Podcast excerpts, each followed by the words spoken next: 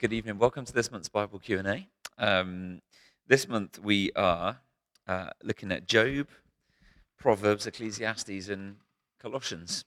Um, how long we we four hours? Is that all right? Is that, yeah. yeah, yeah. No, hopefully we won't be that long. Um, so I think we've got three questions on Job, three on Proverbs and Ecclesiastes, and three on Colossians. So um, we'll see. We'll see how we go. Um, yeah, Chris, do you want to pray for us?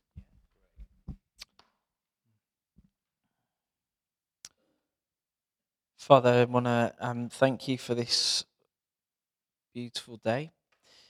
Thank you that you've gathered us here together in your church to uh, draw close to each other, draw close to your word, and most importantly, draw close to you. And as always, we pray that the things we learn this evening would not be for our own gain, but they would be so that you would use us um, to bring glory to yourself and to um, help build your kingdom wherever we go.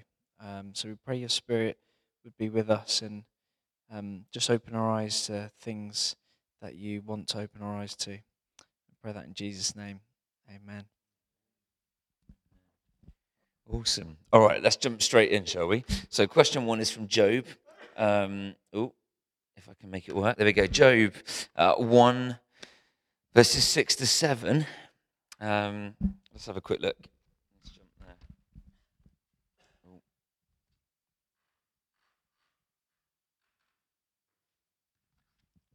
Job chapter 1, verses 6 and 7 say this One day the angels came to present themselves before the Lord, and Satan also came with them. The Lord said to Satan, Where have you come from? Satan answered the Lord, From roaming throughout the earth, going back and forth on it. And the question is, Who is Satan? And why is he there with God? What is he doing in the throne room of God with the angels? And what is all that about? So um, I'm going to do I don't know how long this is going to take. I'm going to try and be as brief as possible, but I want to give you as much info as I can as well. We're going to jump around a little bit. So if I'm going too fast, wave at me and I'll slow down. All right. But um, I want to give a little bit of a theology of Satan, a little bit of a kind of who is he? How, where do we find him in the Bible? Um, yeah. Is that all right? And how did he end up here with the angels at the throne of God? So the first time that we come across this, this character, this Satan is Genesis in the garden. Yeah, yeah. And, and in the garden, Genesis chapter 3, verse 1, we meet this character, this crafty, more crafty than all the other beasts. Um, and he's described as a serpent. Um, and I'd love it. Turn in your Bibles to Isaiah chapter 6.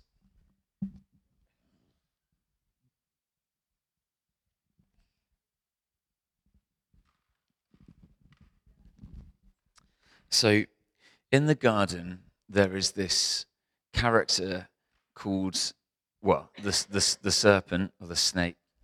And we know that this character is Satan. Um, how, how do we get there? So, in, in chapter 6 of uh, Isaiah, verses 1 to 3, it says this In the year that King Uzziah died, I saw the Lord high and exalted, seated on a throne, and the train of his robe filled the temple. So Isaiah's got this vision, and the vision is the throne room of God. Okay, the Lord is on the throne. Uh, verse 2 Above him were seraphim, each with six wings. With two wings they covered their faces, and with two they covered their feet, and with two they, they were flying and they were calling to one another, Holy, holy, holy is the Lord Almighty. The whole earth is full of his glory. Okay. Um, seraphim. What are they? Um, they are angelic being, beings, okay? All right, they're in the throne room. One of their key roles appears to be worship of God, okay? They're there declaring the praise of God. And this is where we get the connection back to the garden because the Hebrew word for seraphim is, is a word that means fiery serpent. That's what seraphim means in the Hebrew. It means fiery serpent or fiery snake. Um, and so there's this idea that these angelic beings are some sort of serpenty type angelic being. Okay, so and they're good. That they're good. All right, but but suddenly you start thinking, okay, well, the one in the garden isn't good, but he's described as a serpent, and that's because he's probably one of these. Okay, one of these seraphim. Okay, hold, hang with me here. Um, they, these angels, there are seraphim and cherubim and all kinds of different different um, angelic beings that we get throughout the scriptures. And often in the scriptures, they're simply referred to by this Hebrew word, Elohim. Now, Elohim is a word that we use to talk about God. It, means God, uh, but it doesn't. It's not God's name in the Hebrew. Okay, we know that's Yahweh. Elohim is like a category. So we here have a group of human beings. There are male and female human beings. There are all kinds of different, I won't go through and categorize all of you, but there are all kinds of different types of human beings, okay? Um, we all have different roles, we do different things, different jobs, but we are all in this one category of human beings. And Elohim is a category word like that that means spiritual beings. So God is spirit, the Bible tells us that, right? But so are the seraphim, so are the cherubim, so are various other characters throughout the Bible. They are Elohims, which is why the Bible says that God is the Elohim of Elohims. He is the spiritual being, the God of gods, the spiritual being of spiritual beings. Are you with me so far? Okay.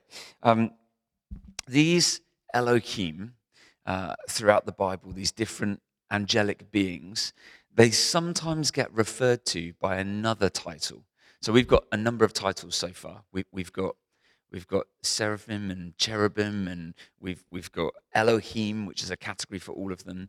But there's another title that gets used to describe these angelic beings, and that title is is one that we find uh, in Job chapter one verse six, in Job chapter two verse one, in Job chapter 38, verse 7. Um, and that is this title, Sons of God. Sons of God. So the angelic beings sometimes get referred to as the sons of God. So God was in his throne room at the start of Job, and these angelic beings, in the NIV, I think it says the angels, but if I have a quick look, who, who else has got angels written in theirs? Yep. Next to it, is there a little letter? And if you follow the little letter down, the sons of God. So the actual Hebrew says the sons of God came into the throne rooms. So we've, it's been translated in some of our Bibles as the angels because we know that this is talking about the angelic beings, because in numerous places they're referred to as the sons of God. If you go to, we won't go and read it now, but if you go to 1 Kings chapter 22, verses 19 to 22, you'll see there that another prophet has a vision of heaven and talks about the sons of God being gathered uh, in the throne room, uh, making this decision with the Lord. Shall we do this? Shall we do that? And, and got one of them pipes up and says, Yeah, I'll go and do this. And then Yahweh says, that's a great idea. You go and do that. But you get these um, angelic beings that are holding court with God, okay? And they're referred to as Elohim. They're referred to as sons of God. Sometimes we get their individual names, like this is the seraphim and the cherubim and that kind of thing.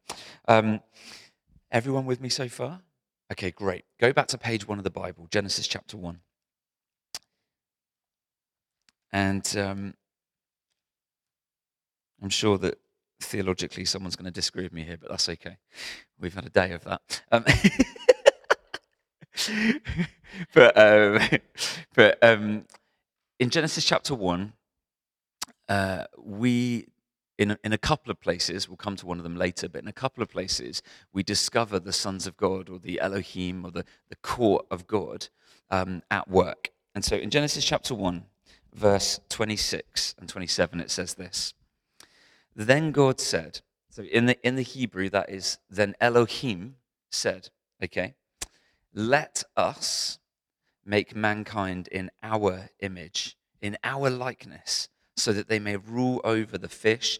Hold on to that word rule because we'll come back to that later. They may rule over the fish in the sea and the birds uh, in the sky, over the livestock and all the wild animals, and over all the creatures that move along the ground. So let us make mankind in our image. Now, watch the shift in language in the next verse. So God created mankind in his own image. In the image of God, he created them. Do you spot that shift? So in the Hebrew, it says that the Elohim then said, Let us make mankind in our image. Again, the, the idea is that in this throne room of God, are the angelic hosts that are all together with him, partnering with him in all the stuff that he's doing. They're like his courtiers, you know, kind of, and they're working for him and with him. And they say, Let's make mankind in our image. And then God says that he made mankind in his image. So they feature, they're here. If, it, if this is talking about the Trinity, which some people would say it is, I don't believe it is, but if it was talking about the Trinity, firstly, we're imposing New Testament kind of idea upon the Old Testament. The authors back then wouldn't have understood the Trinity in the way that we do now. Um, but secondly, if it was if it was God Himself, the Trinity, talking, then surely verse 27 would say, "So then God made mankind in our image, rather than in his image. Do you see there's, there's, a, there's an intentional shift of language? So, right here at the beginning, you get this court, these angelic beings that are working with God and for God to do all these things. Um, are you all with me? Okay, great. Now, this is, this is, this is where it all gets complex and interesting, if it wasn't already. Um, in Genesis 6, uh, we're not going to read the whole story, but in Genesis 6, um, we actually get the fall of some of these angelic beings. So we know in Genesis 3 that the, the fall of mankind is recorded, but going on alongside this is, is a, a fall of the angelic beings. And so in Genesis 6, we get this idea that, um, I'll just read a couple of verses. When human beings began to increase in number on the earth, and the daughters were, and daughters were born to them, spot this language, the sons of God, okay, that is Hebrew for these angelic beings, the sons of God saw that the daughters of humans were beautiful and they married any of them they chose. And then the Lord says, My spirit will not contend for. And, and we get this whole thing where basically the sons of God, these angelic beings, went against what God had set in, set in place. And there was this turning and this fall um, away from them. Now, who's heard of the Nephilim? Yeah, there's lots of theories around who the Nephilim are and what they are and all that kind of thing. But one of them goes like this When the sons of God, these angelic beings, uh, had intercourse in some way, shape, or form with the daughters of mankind. Born to them was this race of, of giants, the, the Nephilim. Okay, now what's really interesting, um, and I only recently discovered this because I used to think that Nephilim just meant giants. It doesn't mean giants at all. The Hebrew word for Nephilim literally means, uh, comes from the root word nafal, which means cast down, fallen away, or to fall. So here are these offspring of these fallen sons of God, these fallen angels. Do you see, do you see that? Um, from the Nephilim, from these giants, came a guy named Nimrod. Nimrod was a mighty warrior, and Nimrod built a city called Babel, which is Babylon. So Nimrod starts building Babylon. Now, do you remember the story of the Tower of Babel? Okay all the people gathered together in rebellion against God. What did God say? He said, Go fill the earth, subdue it. But they were like, No, no, no, we want to come together. We're safer in numbers. They rebel against God. They don't trust in Him. They build this tower to reach up to the heavens. God comes down and He says, This ain't happening. And He scatters them, right? And so we get the scattering of the nations. Now, there's something really fascinating. Uh, if you go to Deuteronomy chapter 32, sorry, I told you we were going to jump around a bit, and I promise we're getting to the point, all right? So, Deuteronomy 32. In Deuteronomy 32, Moses looks back on the Babel situation and the scattering of the nations and all that kind of thing. And he's reflecting on that. And he says something really, really interesting. So in, in Deuteronomy 32, verse, starting in verse 7, Moses says this Remember the days of old, consider the generations long past. Ask your father, and he will tell you, your elders, and they will explain to you. When the Most High gave the nations their inheritance, when he divided all mankind. Okay, so what's he talking about here? The division of all mankind. He's talking about when God scattered the nations, okay, and gave them each their inheritance. And so he divided all mankind. He set up boundaries for the people according to the numbers, uh, according to the number of the sons of God. Some of your Bibles might say the sons of Israel. That's a personal interpretation of some of the translators, but in the Hebrew it implies the sons of God. So it's talking about there are these angelic beings that turned from God, and there was the fall of the angelic beings, and it coincided with the rebellion of mankind, and God scattered mankind and put them under the rule of these angelic beings. Does that make sense? Um, now we could get we could get caught up in all kinds of stuff here. Let me give you some some stuff that the New Testament backs us up. If you go to 1 Peter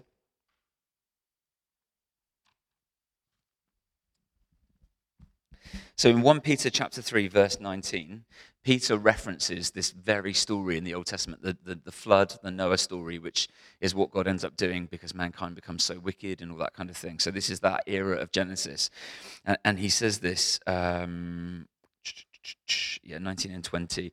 After being made alive, he, Jesus, went and made proclamation to the imprisoned spirits to those who were disobedient long ago when God waited patiently in the days of Noah while the ark was being built.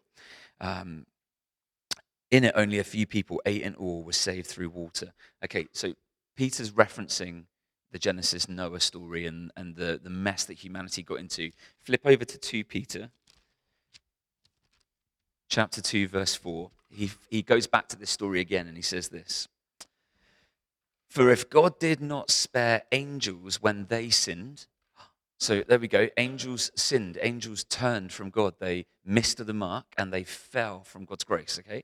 For if God did not spare angels when they sinned, but sent them to hell, putting them in chains of darkness to be held for judgment. If he did not spare the ancient world when he brought the flood on its ungodly people, but protected Noah, a preacher of righteousness, and seven others. Do you see how Peter is referencing back to that, and he's noting here that yes, mankind fell and stuff happened, but also there were these angelic beings that fell and that kind of turned away from God. Last one from the New Testament. Go to Jude, verse 6.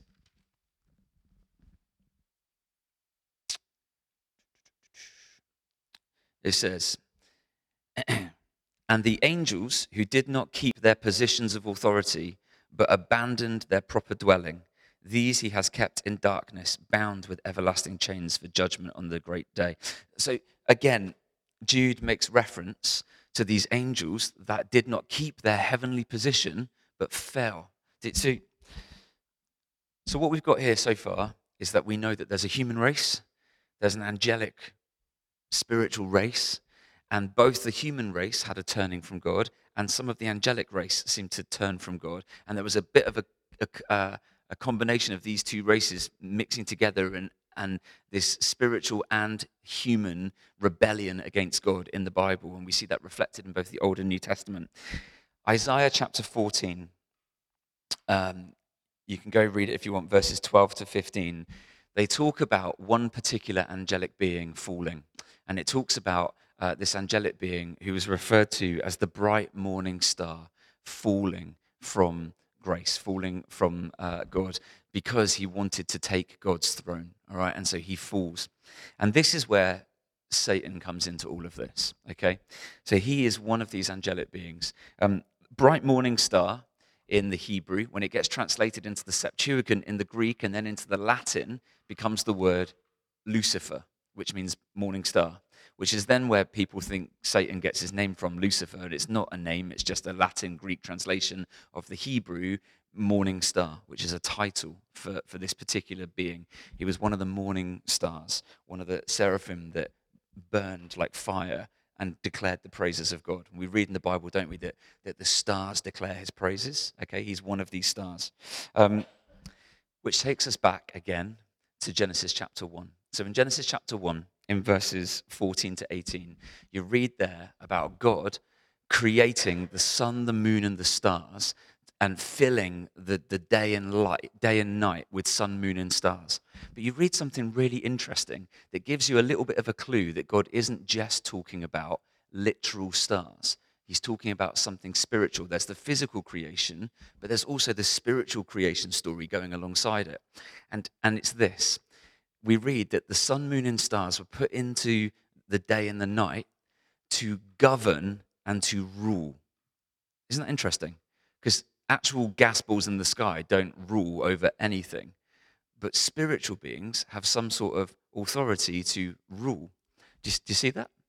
Uh, so in Genesis, when God creates the sun, moon, and stars, yes, he physically created, but there's a spiritual creation story where he's creating the spiritual beings before he creates human beings, and they've got some authority to rule over things and to work with him in governing his creation, which is then what we see them doing when they say, Let's make mankind. And then what we see them doing in Job when they come into God's throne to kind of work stuff out and to, to rule with him. And in 1 Kings 22, when we see them working with God to come up with a plan for how to deal with this evil king that's done some terrible stuff. So these angelic beings have got authority to work with God and to rule. And, and Satan is, is one of these angelic beings. He's one of the sons of God. He's one of the Elohim. Um, and he was supposed to be one of these people, one of these angelic beings that held court with God. But we know from the story of Scripture that he, from Isaiah and from uh, 1 Peter and Jude and from Genesis, that he is one of these angelic beings that fell from God's grace and, and turned against God. And so he becomes known in the Bible as the Satan is what the Hebrew calls him. He's not actually called Satan, he's the Satan. It's a title, which means uh, the adversary, the one who is always against. Does that make sense? And so Satan is one of these angelic beings, simply, that has fallen away, has turned from God, has rebelled against God, and is constantly against Him and against God's good plan and against God's good creation.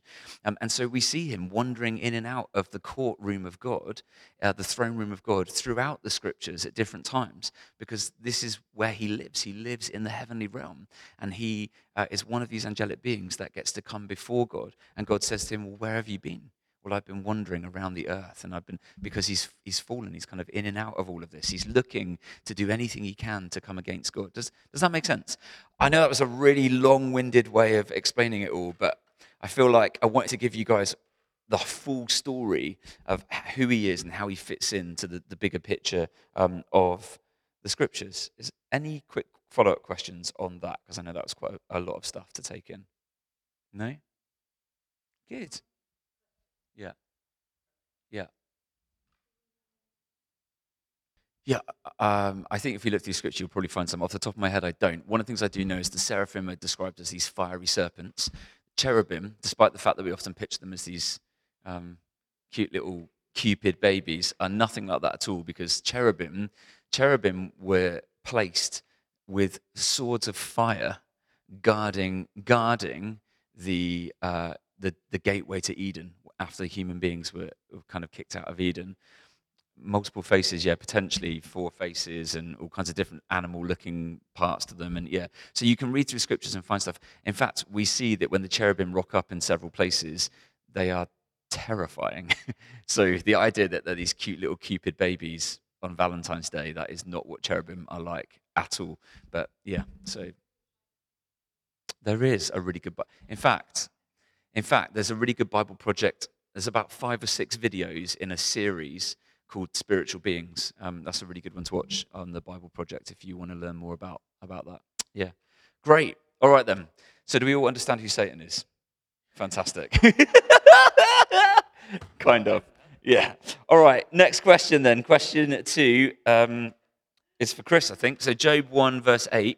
Why would the Lord put Job forward to Satan?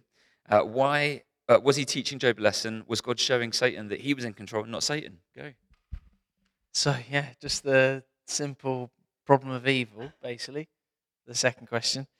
Um, I thought we'd moved on from Job, so I was a bit bit disappointed when, when, we got this one through. So, um, hmm, obviously, there are many, many theologians slash philosophers who have attempted to answer this question because because I think what it boils down to is, you know, why would God allow these things to happen? Why would God allow evil to happen? Why would God allow, as we know now, Satan, the Satan, to do the things that he did to Job? Um, and so I thought to myself, I could uncover all those arguments and discussions, but um, I'm not going to do that. I'm just going to share three thoughts, really, um, and they're not they're not actually deeply theological, I don't think, but um, but they're just things that that sort of occurred to me. So anyway, just just a reminder. This obviously comes straight after um, the, the couple of verses that concerns Matt's question. So it follows on to say, and the Lord said to Satan, "Have you considered my servant Job, that there is none like him on the earth?" A blameless and upright man who fears God and turns away from evil. And then obviously Satan sort of responds by saying, you know, Job is only blameless and upright because you've put a hedge around him, you've given him all these lovely things, and I want to take that all away from him and basically test whether he carries on being a righteous man. Um, and so I think the first thing that occurred to me, which I don't really have an answer for, but but I suppose I'd never noticed before, is that God actually presents Job to Satan before Satan's even said anything. Do you know what I mean? I feel like that's significant. You know, why would God? And, and it sort of lends itself to this this the, question of did God do it to teach Job a lesson? You know, um, you know, Satan's not mentioned anything. Satan's not come in and started saying, as far as we're aware, you know, give me your best human being and I'm going to do X, Y, and Z to them. And God's on the back foot thinking, oh, you better take Job then. God's quite proactive in presenting Job. And um, the thing I suppose that makes me wonder why is, is that God is quite um, specific in presenting Job as his servant and that's a moniker that is not given out left, right, and center. You know, we think of Moses and we think of David when we think of the word servant. It's, you know, it's not a servant of God. God is describing him as his servant, and that that's. I mean, maybe at the time Job didn't. Well, we know he didn't appreciate it, but that that was that was something very intentional on God's part. You know, Satan was was as, as Matt said, had been creeping around the earth, would have been aware of Job anyway. And so God was saying, Look, this is, this is my servant, this is my chosen one. And Matt preached two, two or three weeks ago on this, and the connections obviously between Job and Jesus. And I'm not going to go into that, but there's, there's something there about God not teaching Job a lesson, but actually taking the man who was the most upright in his time and and saying, look, you know, I know what you're here for, and this is this is this is the man who's going to withstand that. But I think above all, reading this, the thing that I took away from it again is, and and uh, uh sort of Matt just illustrated it there, is all of the stories that Matt talk, talked through about separation. You know, when when the sons of God or the angelic beings or the Elohim re- revolted against God, or some of them did, they were separated from Him. When human beings, obviously Adam and Eve, decided to revolt against God, they were separated. When when the people built the tower at Babel, they were separated. You know, there, there is something about that. And then on the opposite hand, you know, much, much later, you have Jesus saying, What is eternal life? It's to know the Father. You know, I, I can't think of anything that is worse than being separated from God.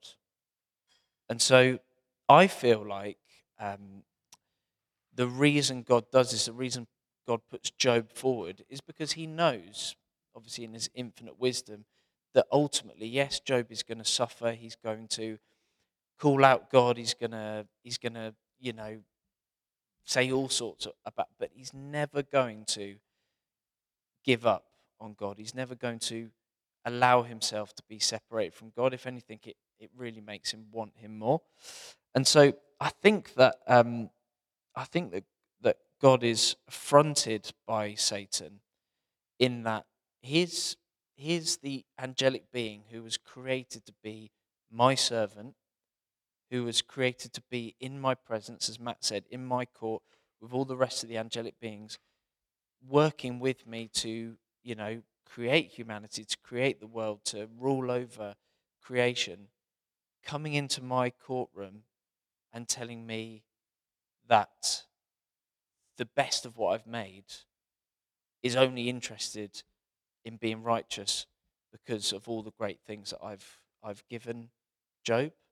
So I so I I I feel like God's not reacting to that, but I feel like God has got a plan to ultimately shame Satan, you know, in that to say, do you know what? You've been separated. You know, you you chose to do what you did, but judge, judging Job against your sort of criteria is is not going to work. I hope that makes sense. I feel like I probably need a few years to get that. I feel like somebody's probably putting that in in, in a good way. But um, the final thing really is, I suppose, that, and, and this is just going back to the question: is is it about teaching Job a lesson, or is it about God showing Satan that he was in control? I think it's the latter because at the end of the day, you know, Job as I said, is steadfast. You know, we we go through a whole series of complaints, and you know, his friends then sort of telling him that it was his fault and blah blah blah. But at the end of the day, he he continues to be steadfast. He continues to give his will over to God, and obviously God knew that when He put Job forward. So there's probably a lot more in it than that. But but for me, there's there's something about Job being assigned as as his servant, something really quite special about that, and and also that that that Satan is judging Job against his own criteria of separatedness, and God is responding by saying, actually, this is about my criteria of togetherness in, in my kingdom. And whilst you may have forgone that by your choices to revolt and rebel, Job is not going to do that. So I don't think it's it. Obviously, Job learns a lot through the process, and you know, draws into near to God through the process. But I think it's about much more than that. So there's some ramblings. That's cool, mate. Um, just while you were talking, I had a thought that popped into my mind, and I, I was looking at the verse before, verse seven, where it says that Satan answers. He says to the Lord says him, Where have you come from? And, and Satan answered the Lord, From roaming throughout the earth, going back and forth on it. Um, and the question almost implies, like you were picking up that, um, it's almost like God just offers up Job to Satan for no particular reason. But I, I remembered there's a verse that sounds a little bit like that. So if, if you look at it, 2 Chronicles 16. Yeah. Oh, nice, mate. 2 Chronicles 16, verse 9 says this uh, For the eyes of the Lord, my, my version says, For the eyes of the Lord range throughout the earth. So some translations say, The eyes of the Lord go to and fro throughout the earth uh, to strengthen those whose hearts are fully committed to him. Um, and interestingly, I just looked up the Hebrew word, and the Hebrew word for uh, to and fro, which is used here in Job, is the same word that is used in 2 Chronicles is shuft or something like that is the Hebrew word. Okay, and it means to, to, to roam or to go to and fro. Um, and, and so we discover that God's eyes wander the earth, looking for those whose hearts are already fully committed to Him, and He strengthens them, right? But then we also see that Satan is roaming to and fro throughout the earth. And so the implication, I think, here is that Satan is intentionally, he's come before God because I've been looking to see if that I've been looking to see if there's anyone who's committed to you. And God says to him, Well, have you considered Job? God, knowing that Job's heart is already fully com- committed to him. And Satan says, Yeah, but Job's only committed to you because you bless him. But we already know that God doesn't bless him to make him committed. God's been looking and he sees that Job already is committed and so provides blessing for him. But Satan's got it the other way around like, oh, well, Job's only committed because you're blessing him. So God says, okay, well, you go and stop the blessing. You go, you know, kind of, and see. And actually, what we discover about Job is that it, his heart was always for God, even even when he suffers. Right? Like, I just thought, yeah, that that. I just thought, oh, that to and fro sounds like another verse, and um, I think probably they're connected. I think we see Satan doing what God does, but trying to kind of undo God's will, God's heart, and and catch people out and what have you. So, yeah, cool. All right, awesome. Next question is for Den. Job 31, verses 26 to 28. Is it wrong to throw a kiss from your mouth? As in, like,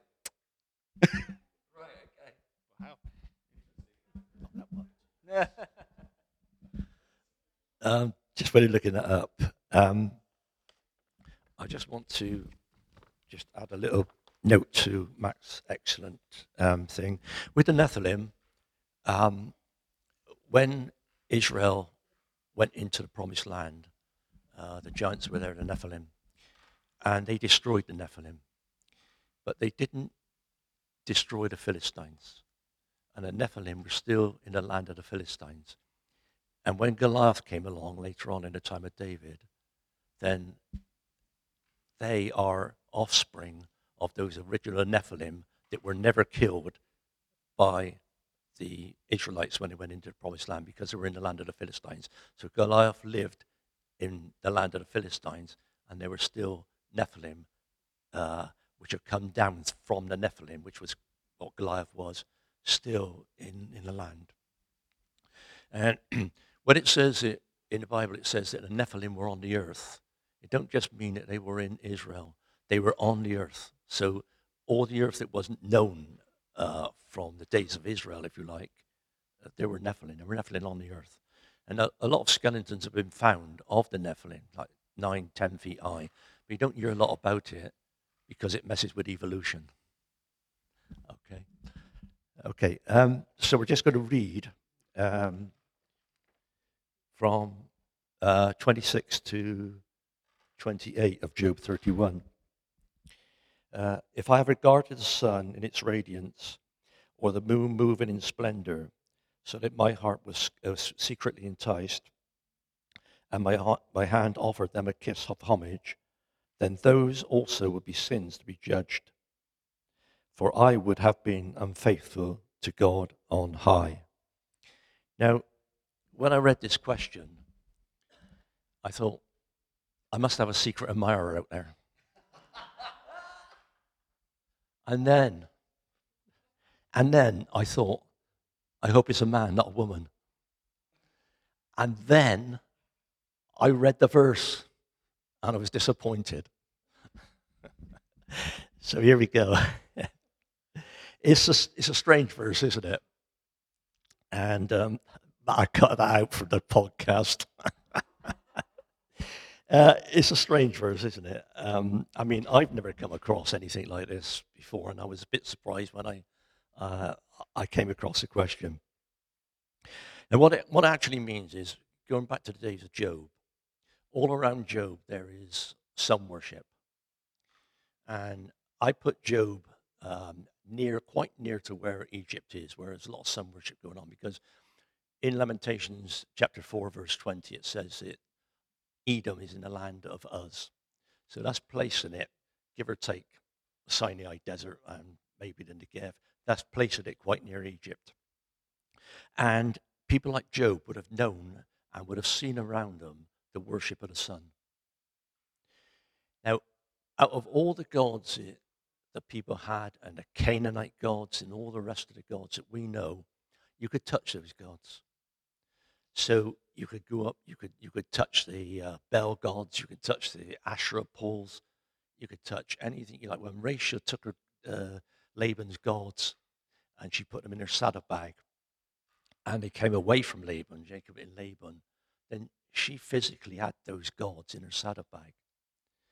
But with the sun, you can't touch the sun, can you? It's for various reasons.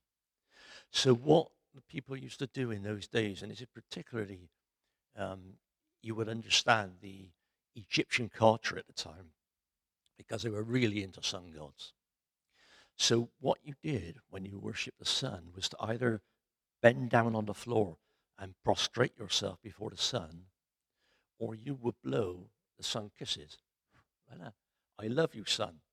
You come up every day, you give us light, you give us warmth, you give us a means to grow our crops.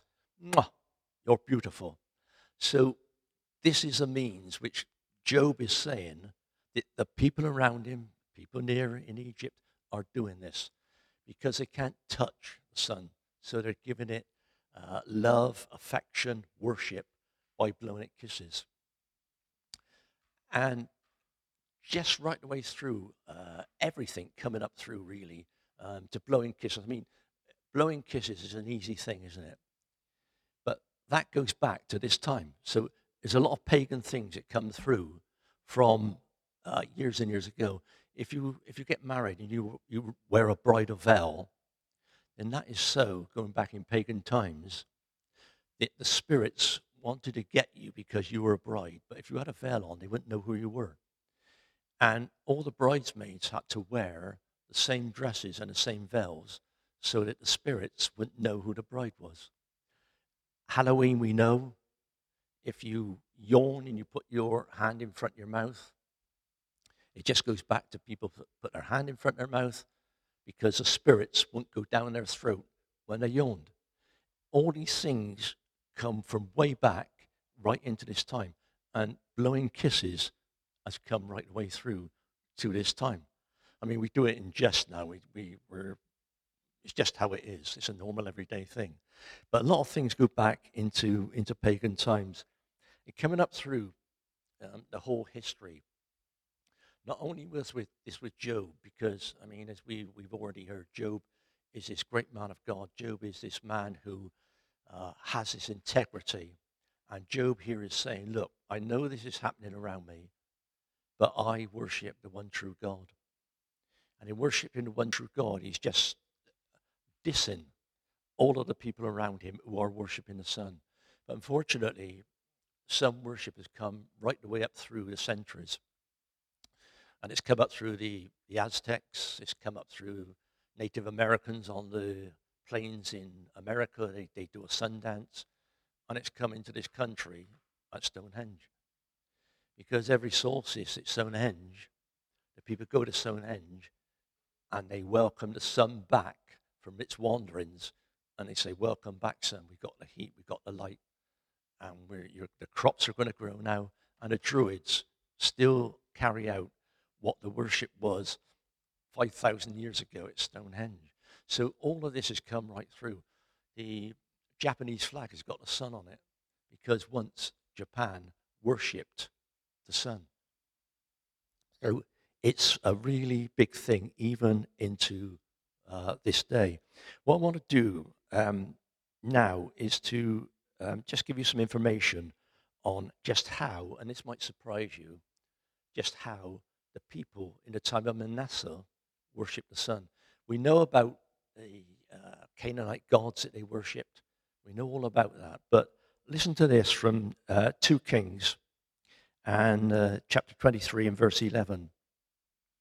And this is talking of Josiah. Josiah is on the throne now, and uh, Josiah is the second king after Manasseh. So you've got Manasseh, Amon, and then you've got Josiah. And Josiah finds the book of the law in the temple, and he breaks down the altars, the high altars. He's breaking down all of the idols.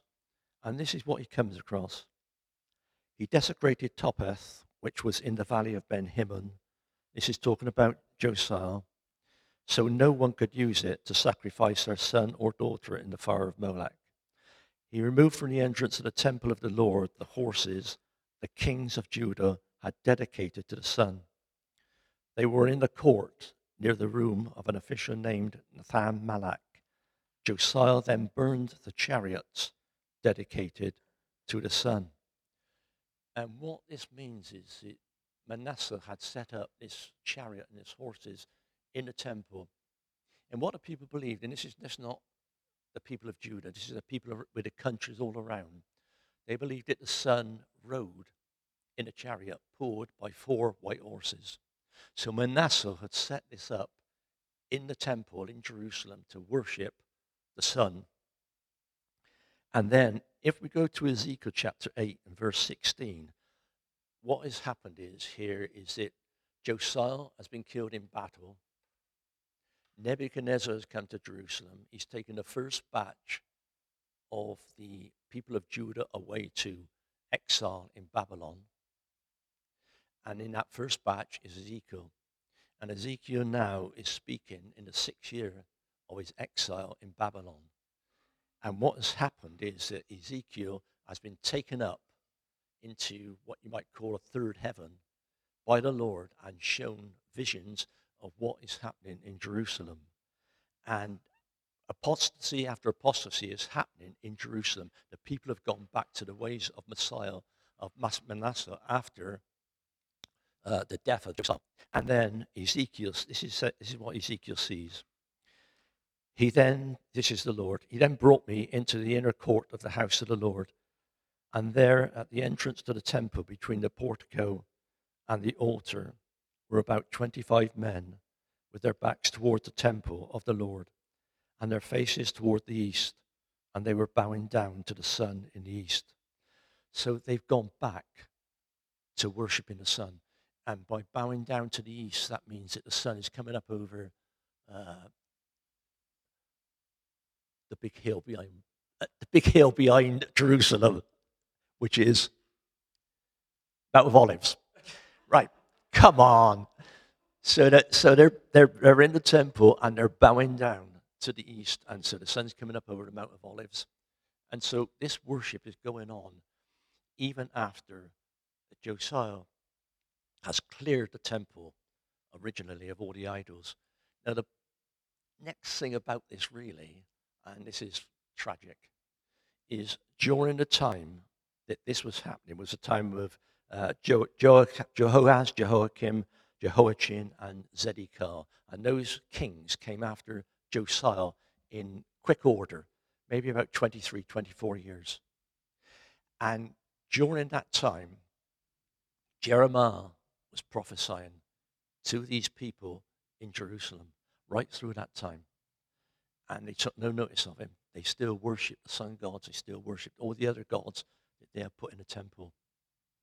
And at the end of that time, in the time of Zedekiah, then the Babylonians come and completely wreck Jerusalem and burn the temple down, even though they never ever listened to Jeremiah. And that is tragic and that's the end of Judah. It's the end of the, the whole thing. They get taken away to, to Babylon. And so the sun worship coming right through from the days of Job and coming through to the days of Judah and coming right through the time now to Stonehenge. Um, the whole thing is tragic. Um, but now, when you blow kisses, you know what's happening.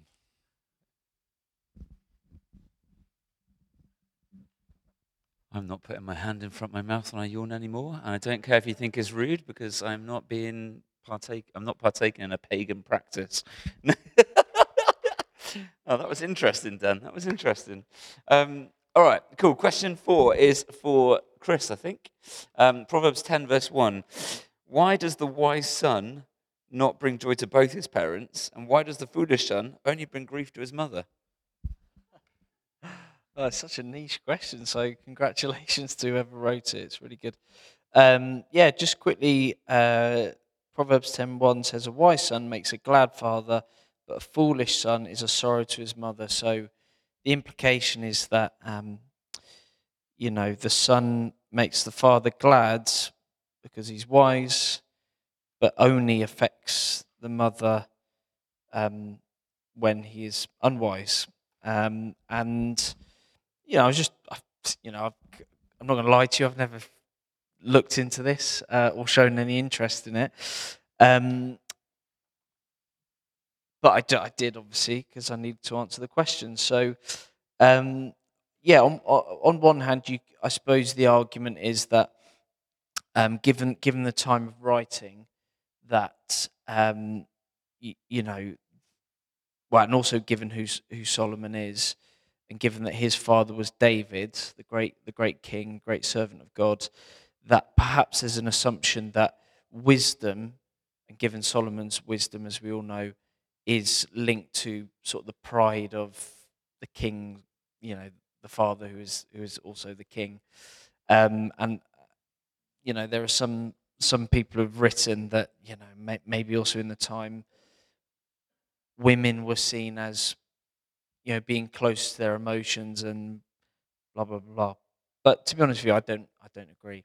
Um, firstly, out of personal experience, because I can say with great assurance that my sorrow, Poppy and Jonty's lack of wisdom, is just as great as Nick's, um, if not greater.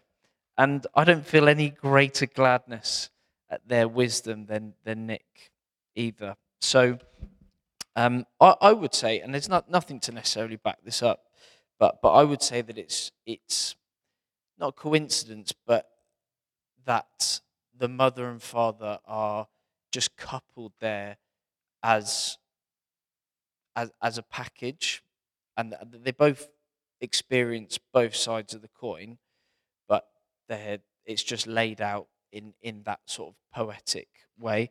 It happen it happens throughout um, Proverbs. So just going to read a few for, you, for your interest. So chapter 15, verse 20, pr- pretty much the same. A wise son makes a glad father, but a foolish man despises his mother. 1725, a foolish son is a grief to his father and bitterness to her who bore him. Um, 2325, may your father and mother be glad, and may she who gave you birth rejoice. So slightly different there. Um, and then 30:17 The eye that mocks a father and scorns to obey a mother will be picked out by the ravens of the valley. That's my favorite one. um, but interesting, isn't it, that in that last one, in fact, the last two, they're separated, but they're about the same thing. So they're both they're, they're both about um, this last one is about negative. So the eye that mocks a father and scorns to obey a mother, it's the same problem, but they're they're still separated. Uh, they're still separated out.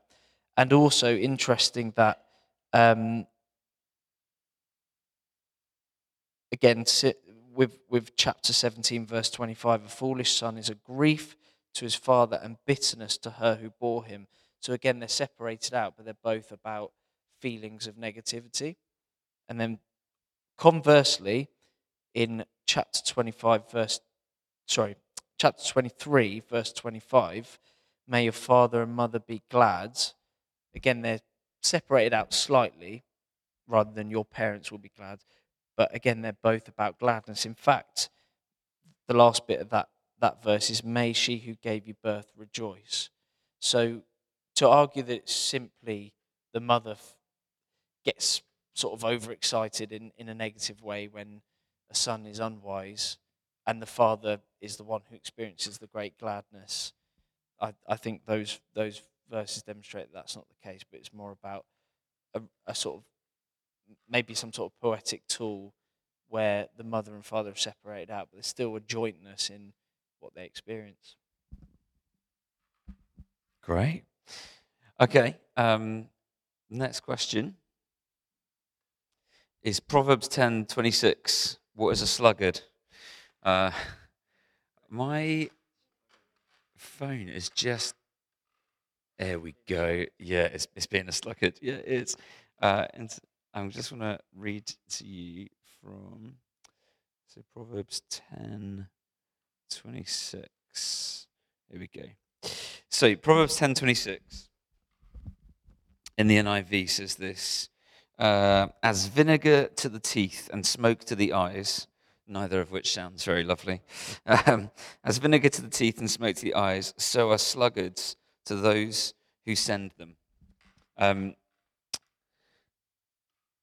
this is how it reads in the uh, in the interlinear, so in the in the Hebrew, but in English it says, "As vinegar to the teeth, ooh, as vinegar to the teeth and smoke to the eyes, so is the lazy man to those who send him."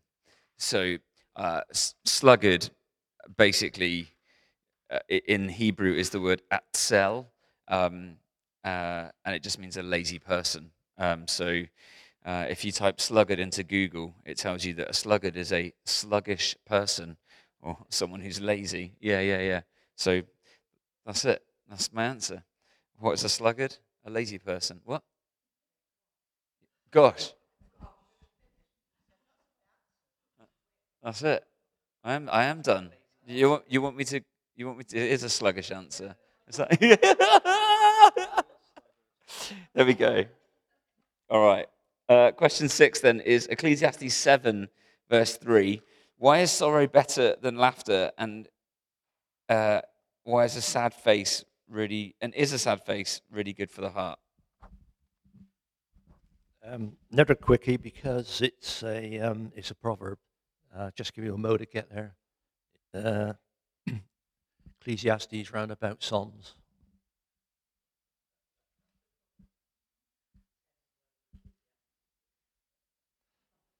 Come on, Cheryl. Get your act together. Okay, just going to read it out. Frustration is better than laughter because a sad face is good for the heart. Um, here is Solomon. He's near the end of his life. He died in 931. Oh, I'm so sorry. Here is Solomon. Here is Solomon. He's, he dies in 931 BC. And people put this round about four years before he died, uh, the writing of Ecclesiastes. So he's got all these things that you can look back on and all the things that he's saying life is meaningless.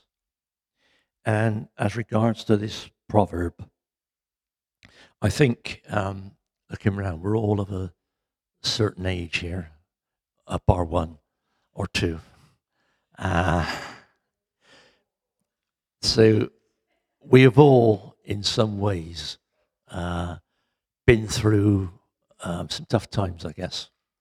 And uh, tough times have come upon us. And what the proverb means really is when tough times come upon us, that's the times we learn about the Lord. And I, I throw this back to your mind, and you can think this out for yourself. In tough times, this is when you are close to God. You've got to go into God. You've got to read the Bible. You've got to pray. And you've got to listen to God. When you're partying, you don't know much about God. There's nothing wrong with partying because uh, Jesus parted. But the times that you learn about God is when you've got a sad face. The times when you learn about God is when you're frustrated, your heart is sad. And because this is just a short answer, really, I'm just going to tell you um, a bit about myself in this. In my early 30s, um, I had a really tough time. Um, some big things came along.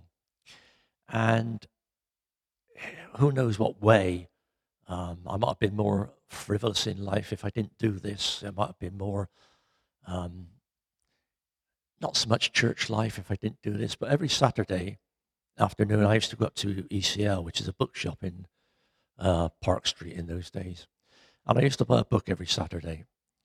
And I read through the early church, um, Iona, uh, St. Cuthbert's and Aidan, and just came on up through the Reformation, um, Luther, Calvin, John Knox, and then up through George Whitefield, not Wesley. Wesley's on the other side of the fence.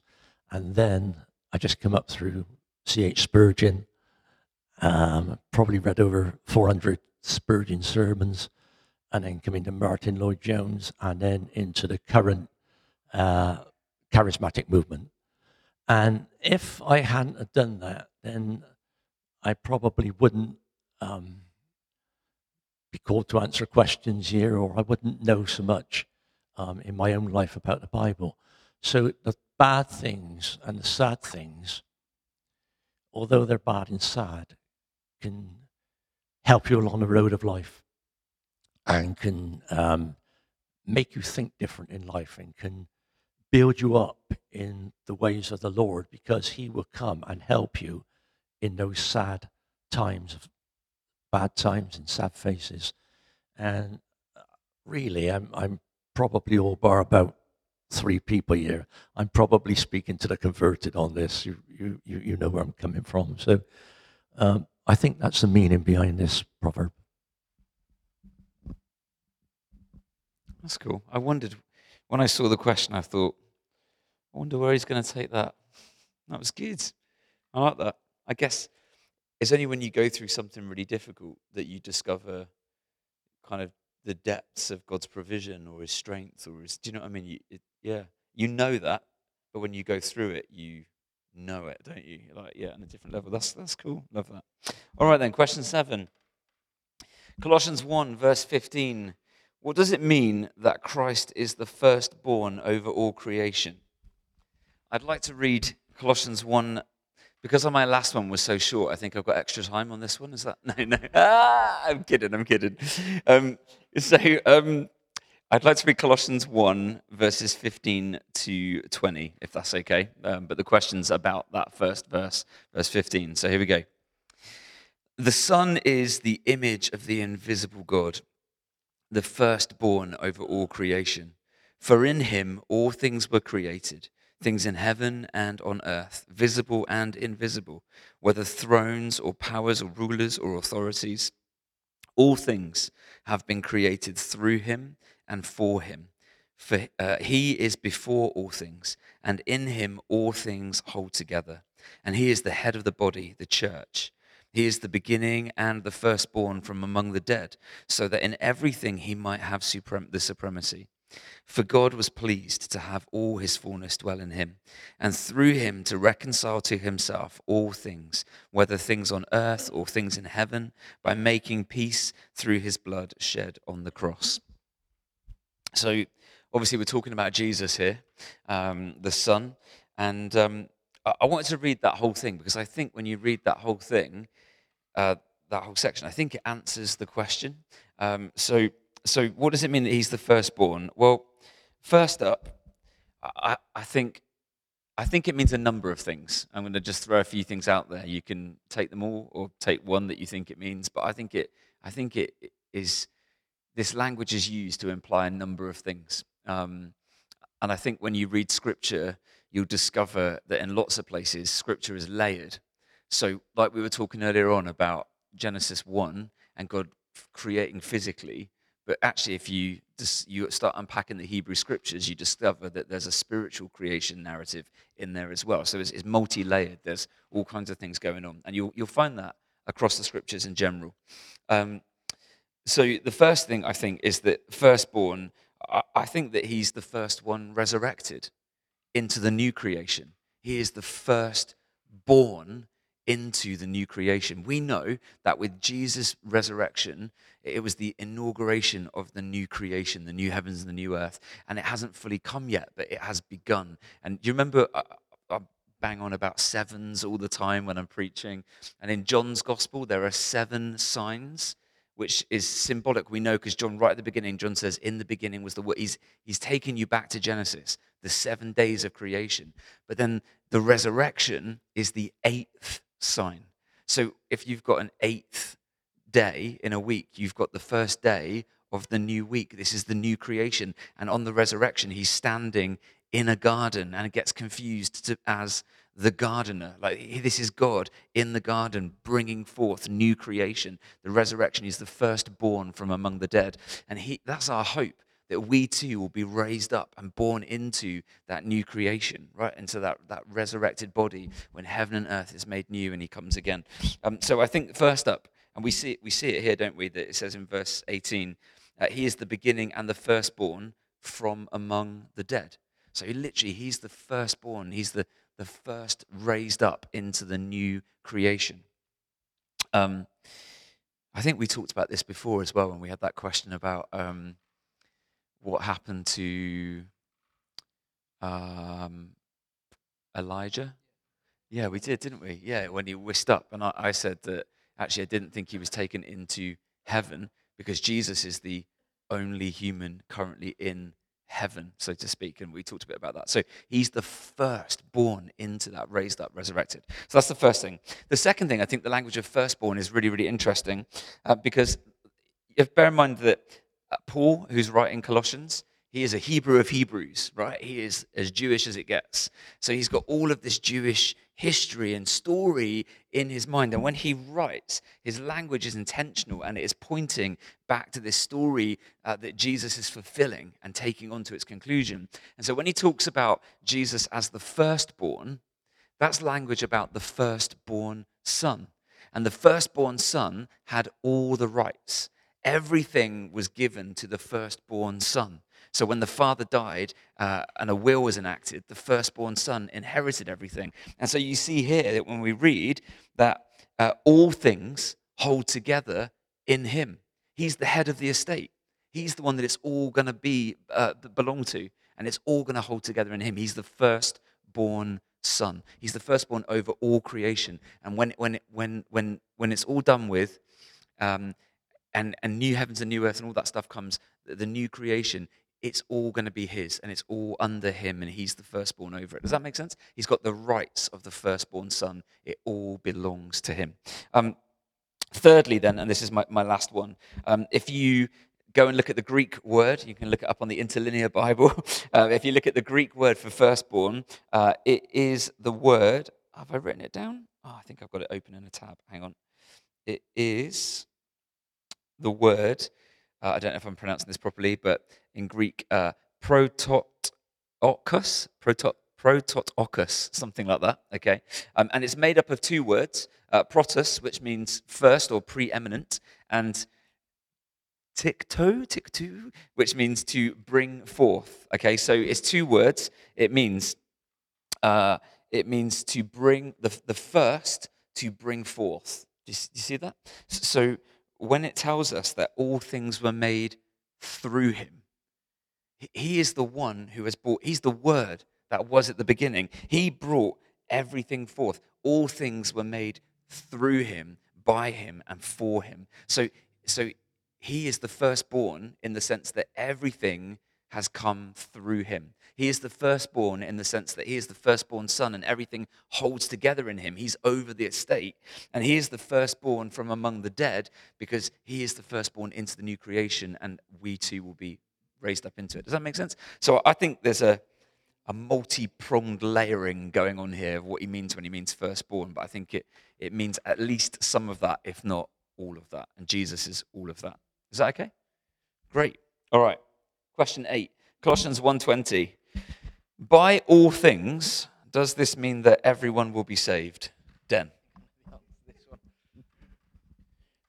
yeah. Um, big question, really. Um,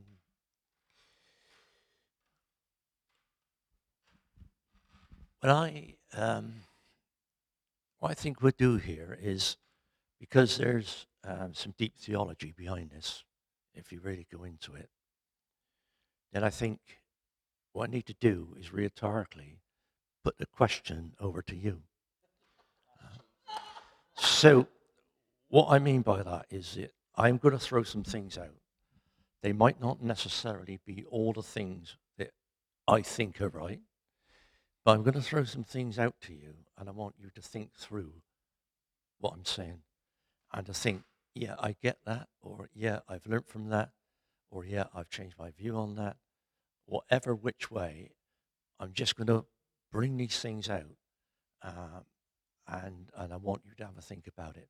So it's not me answering the question; it's you answering the question yourselves. Uh, I just got to change my glasses, otherwise I won't be able to see what I'm doing. And with this, um, with this thing about uh, is everybody going to heaven? What it's called is universalism. Right, so I'll be using that term. It just means is everybody going to heaven? They're all going to heaven. Unfortunately, in the world at the moment, uh, particularly in the uh, Southern Baptist churches of America, this ideal is catching hold that God is so good that he would not let anybody go to hell. Now we know that God is so good, but we also know that there's a hell. So everybody everybody says that this is how it is. God is love. Nothing is going to happen. Well, what we say is who do you or do I think this way? If I say that I choose God, then that means to say that I have chosen God, and that means to say that if I have chosen God, then I can fall away from God because one thing falls, follows the other. So, some people would say that if someone falls away, then they were never a Christian in the first place. Because if you take the parable of the sower and the seeds, some fell on stony ground, some grew up and withered away, and some came to full fruition. If we think that God chose us, and if God chose us, no one's going to fall away because God would not let anyone fall away. Some people would say that God is a father over all. But if God is a father over all, then why does Jesus say at the end times, Go away, I've never known you? He don't say, I knew you. He says, I never knew you. And another, another, another verse is John chapter 16, 1 to 3. All this I have told you, so that you will not fall away. They will put you out of synagogues. In fact, the time is coming when anyone who kills you will think they are offering a service to God. They would do such things because they have not known the Father or me.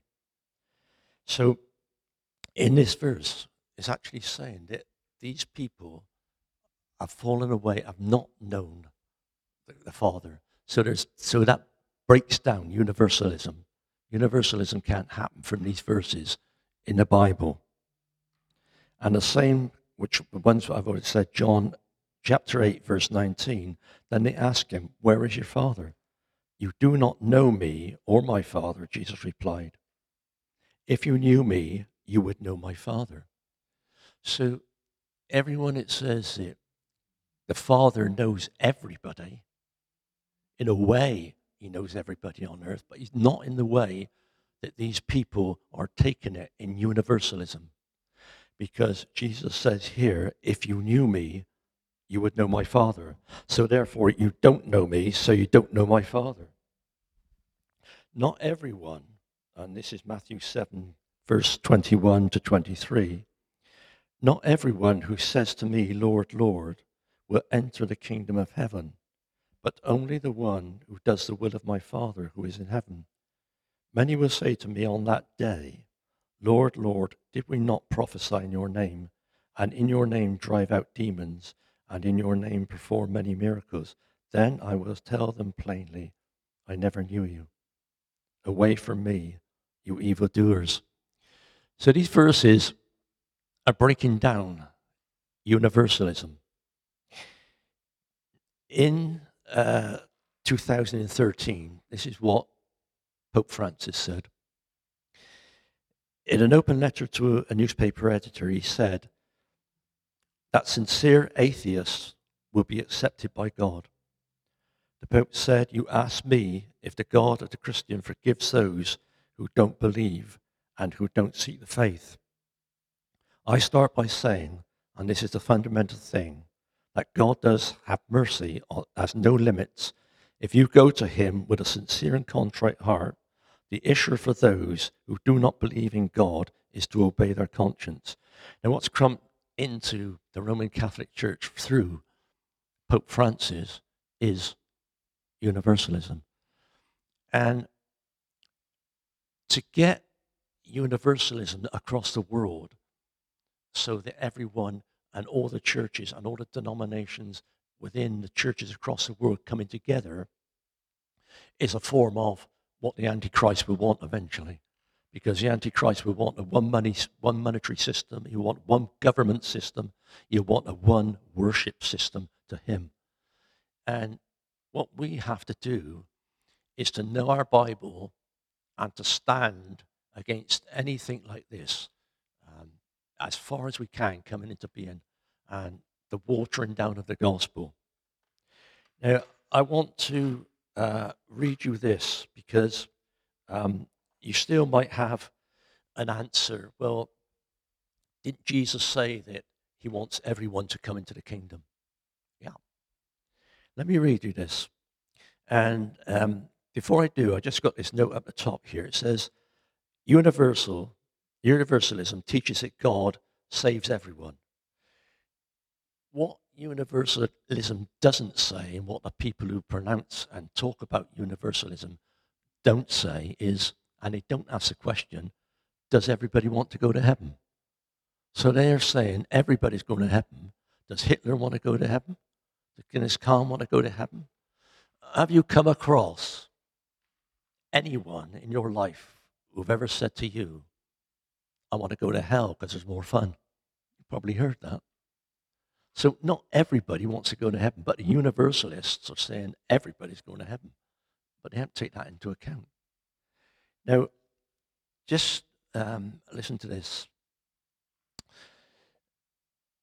What does it mean then for God to desire or will that all people be saved? Some interpreters hold that even though God wants something to happen, he does not necessarily make it happen. He gives people free will to decide whether to pursue his will for them, so there is contingency in God's plan for the world. His will is contingent on the free will of sinners, even though this is, widely, this is a widely held view. It is most likely not what Paul means to say. The key to understanding this is to see that the Bible speaks of God's will, desire, in two different ways. On the one hand, God has provided will that cannot be violated. On the other hand, He has a moral will that can be violated.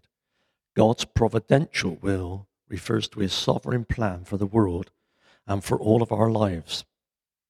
When Paul says that God works all things according to the counsel of His will, he is referring to God's providential will that cannot be broken. This is also what Paul is referring to in Romans 8:28. For those who love God, all things work together for good. For those who are called according to his purpose, in this sense, we cannot know what God wills until it happens. It is not revealed in the Bible, it unfolds in history. His providential will is largely a secret to us. We can know it only in retrospect. God's moral will refers to his holiness and goodness. His moral will is reflected in his commands you shall not murder. You shall not steal. Be perfect as your heavenly Father is perfect. These commands express God's moral will, and human beings can defy God's moral will. In fact, this is what sin is defiance of God's will as revealed in Scripture. When Paul says in 1 Thessalonians 4 3, this is the will of God, your sanctification, your sanctification, he is referring to God's moral will, and people break that all the time. Thus, Scripture can refer to God's will in two ways, depending on the context. This is why Isaiah is able to prophesy about Jesus' death. It was the will of the Lord to crush him. Does this mean that it pleased God to for the Roman soldiers to kill Jesus? No, of course not. In doing so, they were sinning. They were defying God's moral will. So, in what sense was it God's will that Jesus should be killed? It was God's providential will and plan that his son should die for sinners. So when Paul writes in 1 Timothy 2 4 that God desires or wills for all people to be saved, to what is he referring? God's providential will or his moral will. He is referring to God's moral purpose that all men everywhere should repent and be saved. Yes, it is God's moral will that all be saved, but it is not his providential will that all be saved. Salvation would come only to all people who believe. So then, what is Paul's point in saying that it is God's will for all to be saved? God has given his people the gospel to take to all nations. God's will for every person on the planet is for him or her to repent and believe in the gospel. Some by grace will respond, and some will not respond. God's people cannot know in advance who is going to respond to this message and who is not. God's people are to pray and to preach to everyone concerning God's will for them, that they should repent, believe, and be saved. The results of that witness are left to God. God desires all people to be saved, and these verses explain that there is only one way for them to be saved. There is only one God, and this means that there is only one plan of salvation, His plan. God has appointed his son Jesus to be a mediator between himself and sinners. Jesus died on the cross and rose from the dead in order to heal the breach between a holy God and sinful man. In this way, the man Jesus Christ effects reconciliation between God and mankind. Who gave himself means that no one took Jesus' life away from him. On the contrary, Jesus offered himself freely on the cross as a ransom meaning that he died in the place of sinners to pay the price owed by them for their sins. This statement is likely a variation on Jesus' own words concerning his death. as a ransom. The ransom price was a penalty of death. Sin deserves judgment, and Jesus took that judgment upon himself when he died on the cross.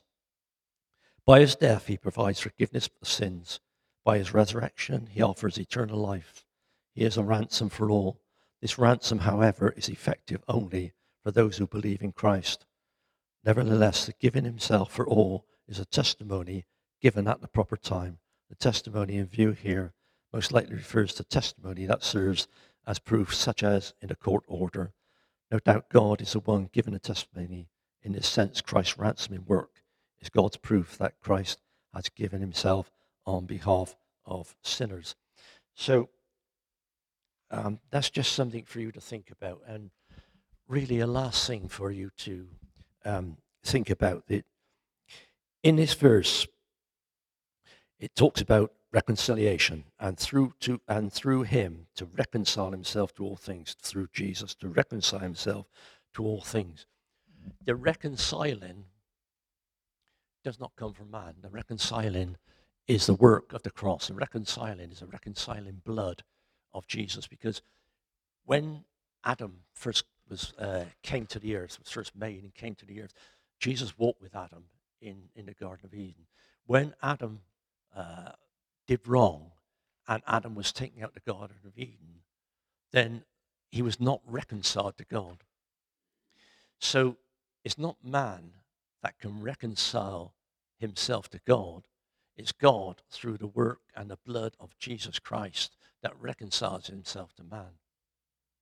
So if your neighbor pops his head over the door and he says,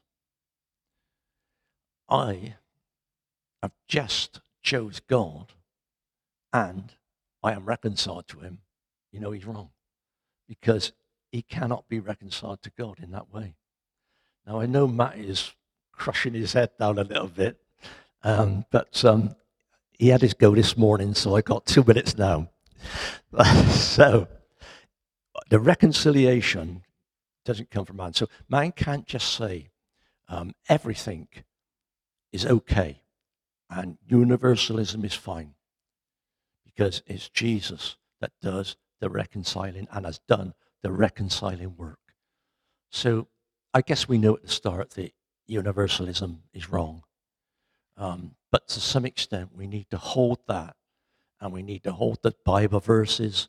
We need to hold who we are in Christ so that we can refute anyone who says that universalism is right. I mean, it's it's plainly obvious to us, but it's not plainly obvious to a lot of churches that it's coming into in this day and age. That's cool. Um, just to come back to the question and pick up some stuff from here, if that's all right, bouncing off what Den said, when he says, by all things, does this mean everyone will be saved? So I absolutely agree with Den. No, they won't. Um, so, but just to kind of look at this and well, what does that mean, all things? Um, I was just thinking about that while Den was talking, because it says plainly, doesn't it, that through him to reconcile to himself all things. So why would all thing, all people not be saved? And, and, I was just thinking, you know, we were talking a moment ago about Jesus being the firstborn, having the, the, the rights of the firstborn son, so that when everything gets passed to him, it, it, he is over it all. So I was just thinking about how th- through what Jesus has done, uh, everything has been reconciled to him. So, so yeah, everyone, those who know him, those who don't, the whole of planet Earth, the whole of creation, right now, planet Earth, if you like, is, is living, like Den was saying, since Adam is living fallen away from him. But through what he's done on the cross, his death and resurrection, all things are being reconciled to him. And so I, I was thinking about it like this. At some point, when my mum pops her clogs, in many, many, many years from now, anything that she has, which I'm not sure how much there is left anymore, but anything that she has, if we, if we, if we, if we were living back in ancient kind of Israelite times, anything she would have would come to me as the firstborn. Sadly, I probably have to share it all now with my brother and my sister, and I'm not quite sure what that means will be left. But, um, but it, would, it would be reconciled, everything that she had would be reconciled to me. Now, at that point, I would sit there and I would go through all of her CD collection and think, well, we don't have CD players anymore, so I'll put that in the bin. Uh, oh, okay, yeah, that I, I want that, I'll keep that. That I'll put here. That I'll give to them. Does that make sense? Just because it's been it's been reconciled to me, it now means it's under my control, and I can decide what to do with it. So I don't think that what that verse means is that through Jesus everyone is saved.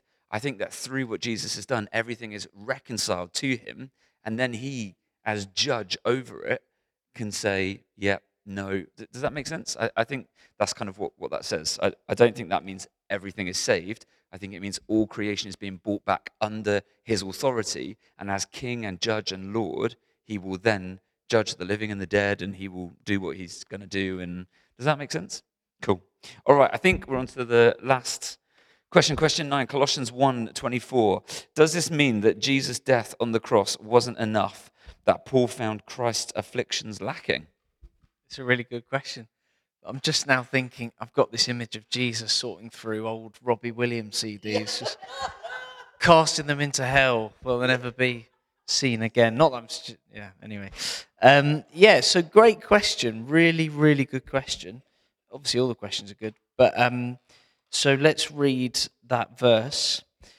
Now, I rejoice in my sufferings, that's Paul, for your sake, and in my flesh I am filling up what is lacking in Christ's afflictions for the sake of his body, that is the church. So, upon first reading, it would seem that what Paul is saying is that my afflictions, my sufferings, are essentially on behalf of the church making up for what Jesus' sufferings could not do.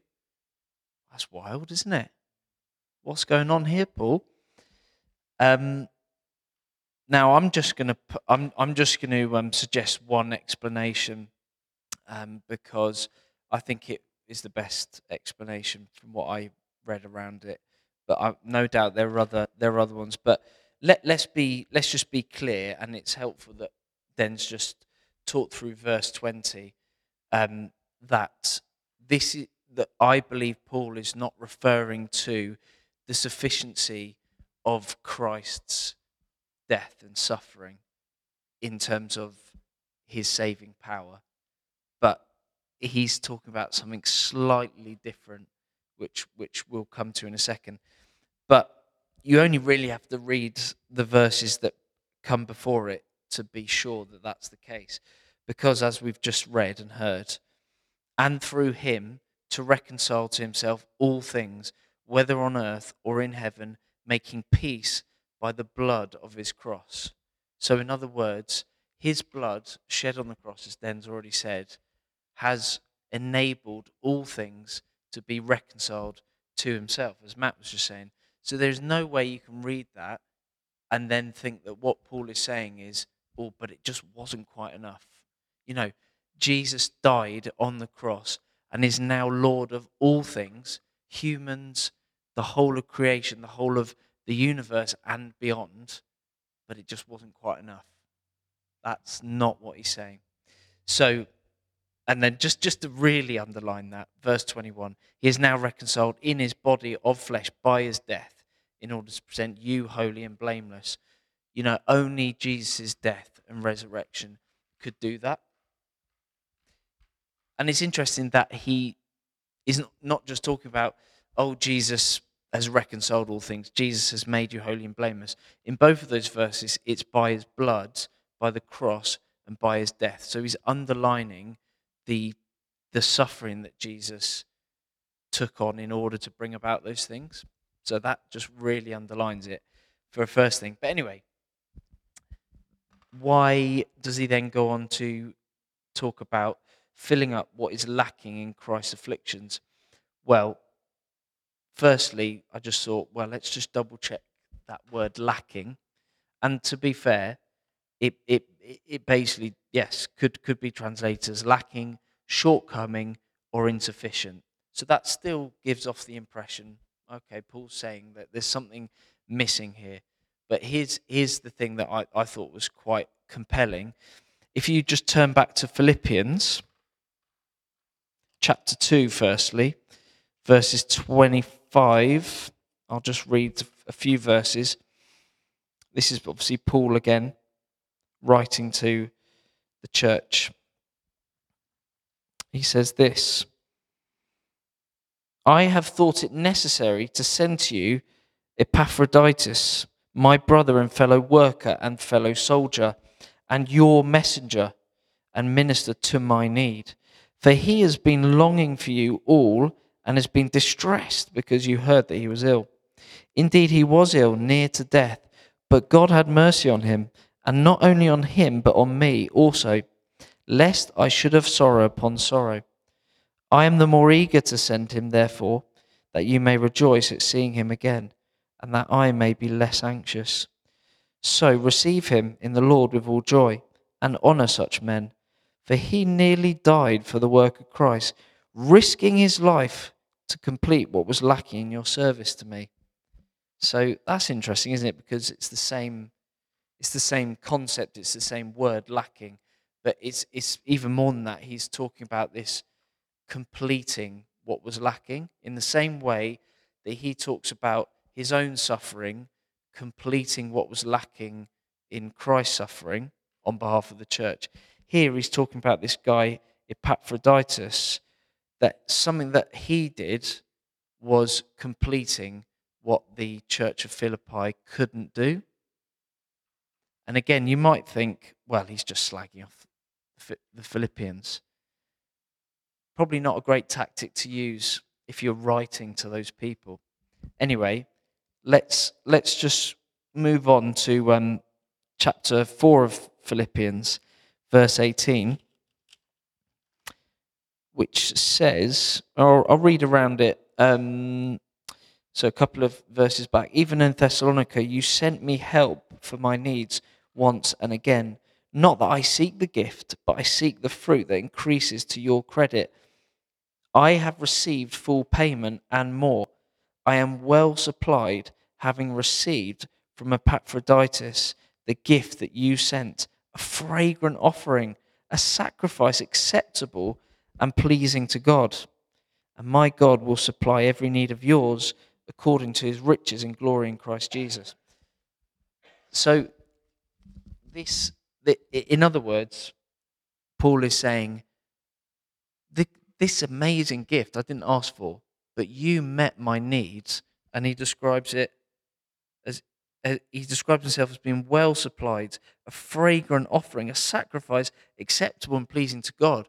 So not only is this gift good for me, you know, by my standards, it's good it's a gift that I could imagine, you know, God being pleased by. So Paul's not saying here, forget about it. Um, Paul's not saying here that the, the Epaphroditus is, is sort of making up for your lacking. What, what he's saying is that you sent this man to me and brought me a gift, therefore completing what you couldn't, couldn't do, which is essentially you couldn't all come to see me to bring me the gift. So you sent me a messenger to do it, and it was an amazing gift. So going back to um, Colossians 1:24, my view anyway is in that context, what Paul is not saying is Christ suffered and did all this great stuff, but there was something missing which I'm fulfilling. What he's saying is Christ is in the flesh, is not here. And you, people of Colossae, did not see Christ suffering. I didn't see it. We did not see Jesus on the cross. We didn't see him being beaten, abused, his body laid on a cross, you know, and all of the suffering that Jesus went through. And so, therefore, my suffering, the things that you hear about, you read about, the things that people can plainly see around you is completing it. Does that make sense? It's showing you what you didn't see in Jesus in the flesh. Does that make sense? In the same way that Epaphroditus completed, i.e., represented the people of Philippi by bringing the gift, I am representing Jesus' suffering in the way that you've never seen before. That's, that's, that's my view on it anyway. And I have stolen that from somebody. I'm not going to pretend I've just made that up.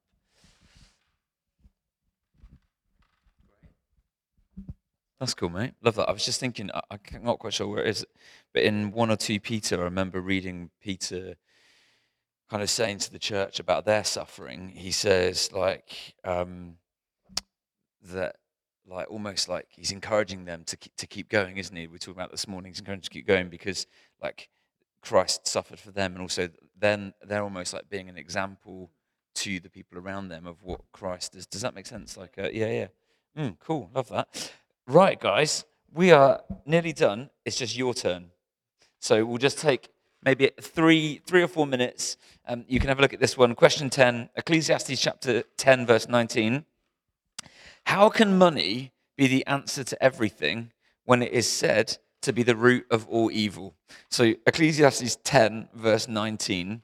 Um, how can money be the answer to everything when it is said to be the root of all evil? Ecclesiastes 10, verse 19 says this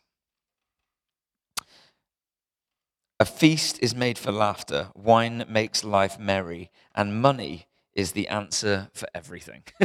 um, so, um, I think if you want to get into maybe kind of two or three groups and um, have a little chat for kind of a few minutes, and then we'll, we'll feedback and we'll wrap up with your answers and see, see what you think. Is that okay? Cool.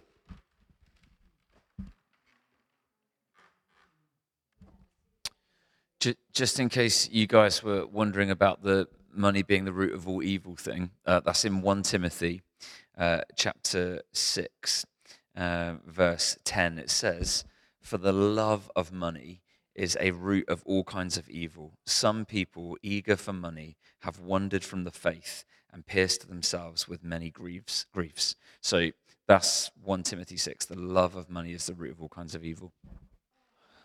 All right, I'm going to start with you guys. We'll go this way. Oh, gosh. Go for it.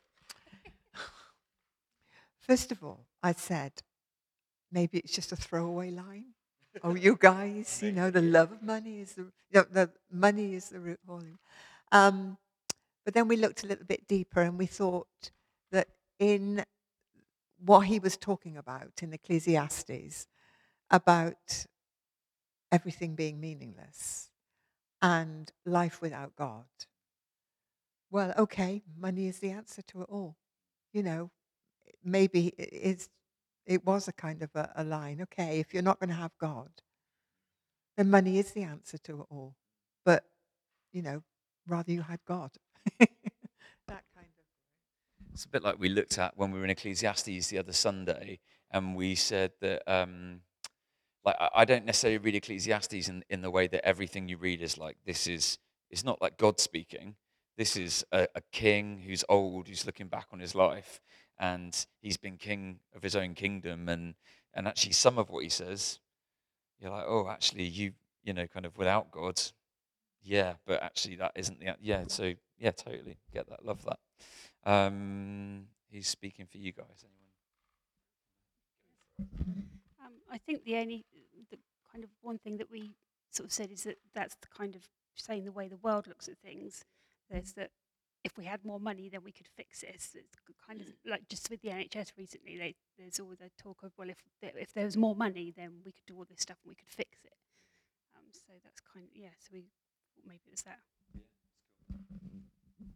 So contrasting that to the verse about money being the root of evil is, is the love. So if you are loving money, but if you have a love for other things, like for wanting to heal people, actually, if we had enough money, we could throw stuff at this and it might help with that. Like, yeah, that's cool. Okay, cool. You guys? Stop laughing. Oh, all right. All right. Um, yeah, we said the, the same sort of thing, really. That um, like I said about that Timothy verse, the love of money. But um, yeah, like if you if you've got money and you use it wisely, then then that's good. Um, but you can have money and um, it can produce evil in you because the more money you've got, some people, the more you want, and you're frightened. Barbara said you're frightened you're going to lose it. Um, so yeah, and we what we just sort of said when we were in Kenya, our, our kids had nothing, but when we paid for them to go to school, my goodness, were they ever so happy, and that was only by giving them an education. So, you know, um, small that isn't a small thing, but even, you know, that they could have food every day, made them happy, and we expect, you know, so much, don't we? Um, so yeah, we sort of said that was the sort of thing we sort of spoke around.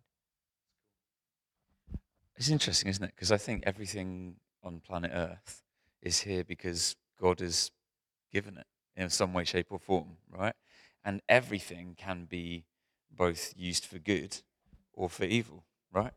So, um, yeah, so I, I think it's not that money is bad, but but the love of it and the obsession with it, like with anything, if you're obsessed with McDonald's and you eat it every single day, you're going to get ill and die, you know? So um, Chris and I were just talking, we, we, I looked up the Hebrew, and the Hebrew reads like this for verse 19. It says, For laughter is made a feast, and wine makes merry, but money answers everything. And I thought, oh, that's an interesting way of wording it. Money answers everything, almost as if like money has an answer for everything, like which could be true. If you if you chuck enough money at something, you know, you could. And Chris and I were talking, saying that um, I need my English Bible now. Uh, if you, yeah, if you're sad, if you're anything like me, if you get a little bit down and you're a bit sad, what do you do? I comfort eat. Did anyone else do that? I'm feeling a bit rubbish today. I'm going to go and buy a big share bag of Maltesers and eat them to myself, and or crisps and chocolate and you know you, a feast. So it, to to cheer myself, I'm going to eat a feast. You know, um, wine makes merry. Yeah, again, like oh, you're not, you're feeling down, have a couple of drinks and cheer yourself up. In in in moderation and little things, none of these things are bad. It's just a statement, isn't it? Eating can bring laughter, wine can make you merry, and money, yeah, it can, uh, but also overeating can cause you health issues. So all these things are good, but can be bad. Like so, um, and money is is an answer for everything. So uh, I've I've got a problem. What should I do? Chuck money at it. Like, does that make sense? I think it's just a it's just a statement, isn't it? It's just when I look at stuff, I see sometimes people are sad, they feast. Let's have a feast. Get everyone together, eat some food, cheer them up. We've got a problem. Let's chuck some money at it. Like I, I think it's just. I don't think that it's like this is the word of the Lord saying. The, church needs. I mean, the church could do with more money, but it's not. It's, do you know what I mean? We could do with more faith.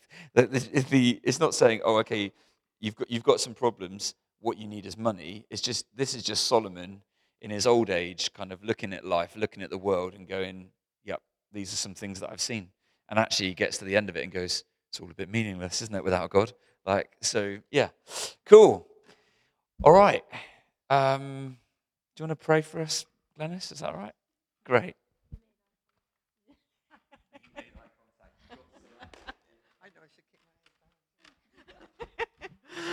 Oh, Father, we just thank you for this evening and um, yeah, for the way that you enable us to sort of get to grips with these knotty things that come up. And I just thank you for Matt and for Chris and for Dan who, who, who put time in to help us to understand your word. But Lord, we just pray that uh, day by day as we read it ourselves, that your Holy Spirit will just open the eyes of our understanding. And that, Lord, as we take in your word, that we will become more like you. And that as we go out into our world, as we become more like you, we will carry the presence of Jesus with us. And that's what we ask for this coming week, Lord, that wherever we go, whatever we do, that we will carry the presence of Jesus with us. Because it's in your name we ask it. Amen.